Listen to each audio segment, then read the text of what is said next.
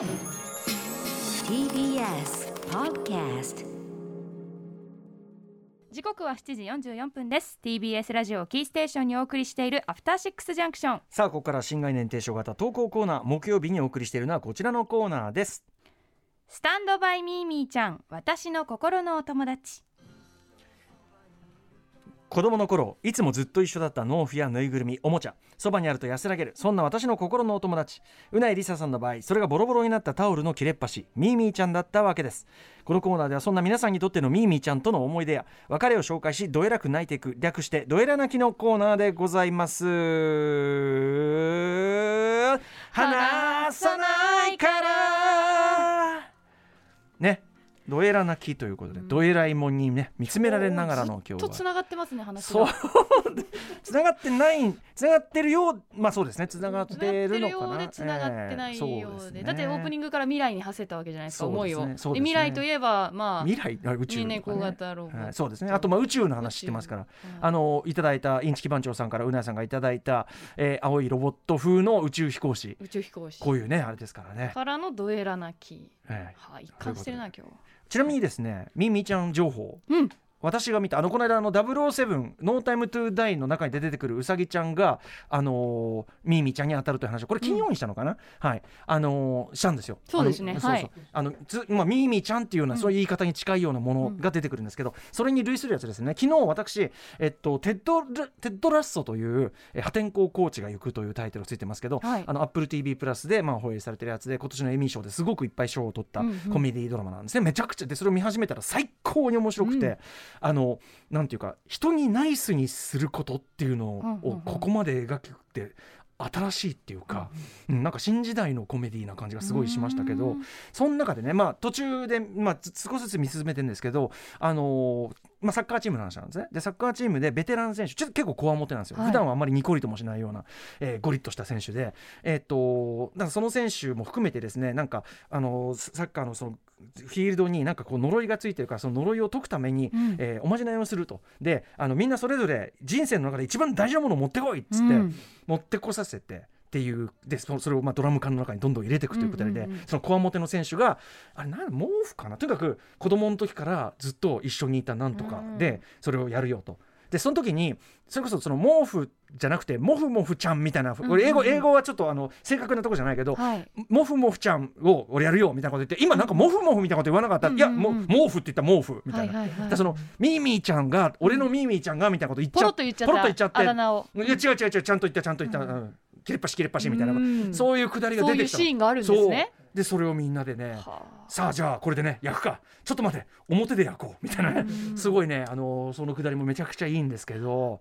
ということでテッドラッソめちゃくちゃ面白い。アップル TV プラス、ね、TV プラスか。おそう金またかかるな。そうなのよ。まあちょっとねそんな話最新ミーミーちゃん事情としてテッドラッソございました、はい。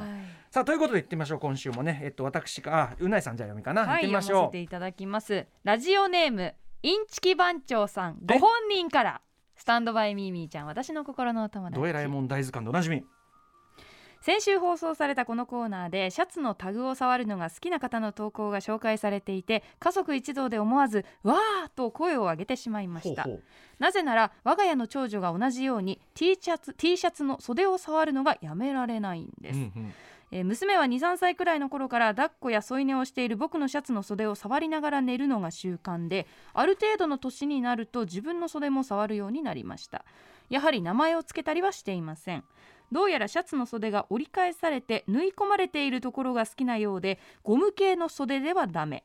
触り心地のいい袖がない場合は授業中などで袖を触れない時はえあ失礼しました。触り心地のいい袖がない場合や、うんうん。授業中などで袖が触れない時は裾を触って紛らわせてるとのこと。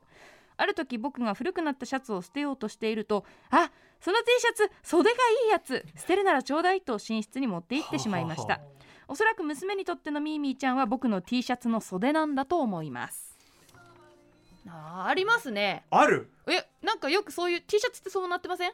織り込まれててあ縫い目が、はいはいでちょっと分厚くなってるみたいな、はいはいはいはいなんか確かに他の布の部分よりもはい。ちょっとこう触り心地がはあはなんです分厚くてあはい。触りがいが耳耳たぶ触りみたいにちょっと近い感じかな？うんうんうんうんちょっとねプニプニしてる、でさらプニプニサラうんうんうん。な感じってことなのかな、袖と裾裾多分同じ触り心地だと思うんですよ、ね、裾もやっぱり折り返してあったりするものもありますから。でも違うんですね。なるほど優先順位ねがあるんだ。そしてこれはやっぱりお父さん子でもあるということで、これはねやっぱりあのインチキ番長さんの「俺は娘に好かれている父であるイキリ」これがここええこれがきっちり入ってるわけだ。やれね。やれこうお父さん臭い汚いだって言われるやつもいるのに。俺はなんと捨てようとした T シャツをね確かに、うん、部屋に持って帰られるほどというね、はいここですよ、う大ん事ですね。嫌なこと言うなと思いながら多分聞かれてるかもしれませんけども、ねいいですねこんなね、うん。はいはいはい。さあということで。あれ？今週は？あもう一発いきましょう。もう一度いきましょうよ。はいはい、はい。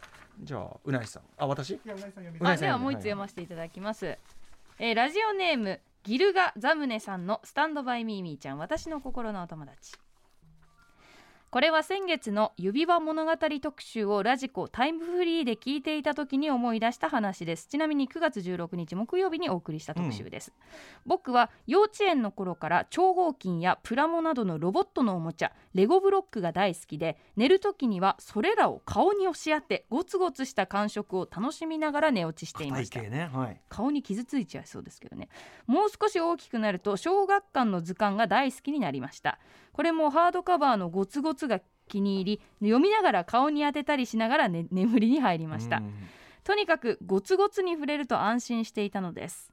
我が家の父親はとても厳しく理不尽に恐ろしい存在だったので今思えばゴツゴツは父親から自分を守るための防具のような存在だったのかもしれませんそして中学3年生の頃僕は少ない小遣いを貯めてあるものをようやく手に入れました。そう憧れだった指輪物語全巻セットです。自分で買った初めての高価な本でした。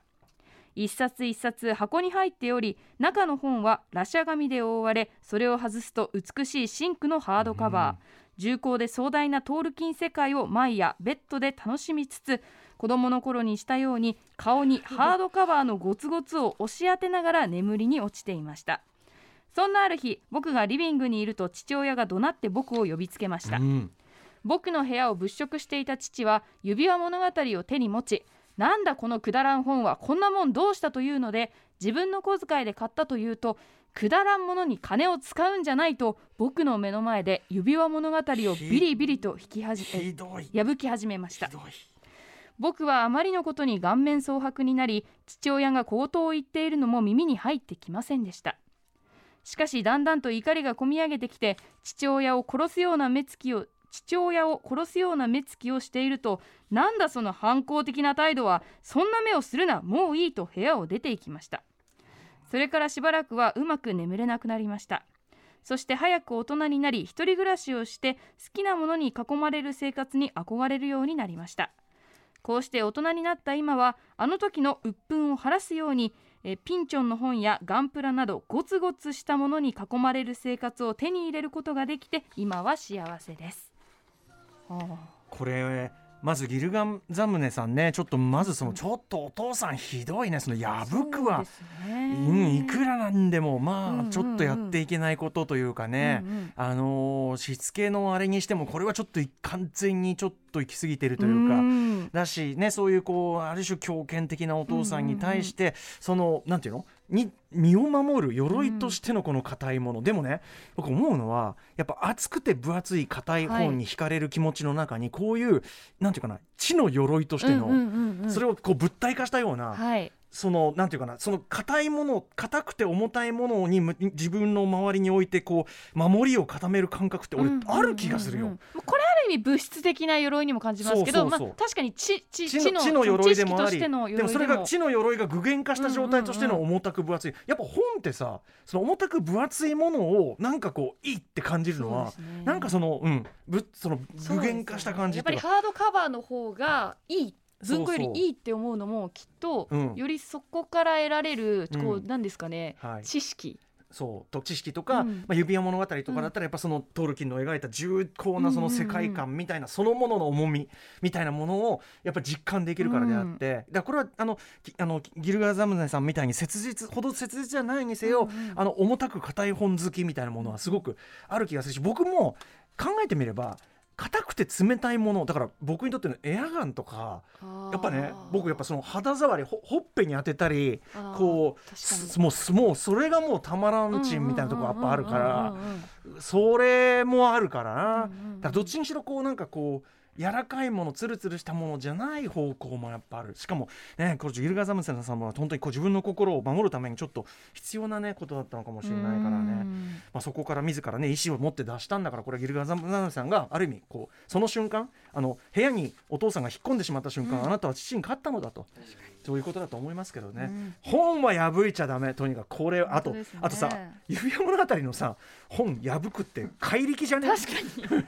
確かに そうやそれもねちょっと怖いお父さんだったかもしれないけどね、うん、はいでも大人になるという喜びをねあの全面的に味わうこともねむしろできていること、ね、まあ何よりでございますが、はい。お疲れ様でしたね。はい。そんな感じでございます。はい。というわけで木曜日のこのコーナースタンドバイミーミーちゃん私の心のお友達では皆様からのメールをお待ちしております。宛先は歌丸アットマーク tbs.co.jp 歌丸アットマーク tbs.co.jp 投稿が採用された方には番組ステッカーを差し上げます。以上スタンドバイミミーちゃん私の心のお友達でした。話さないから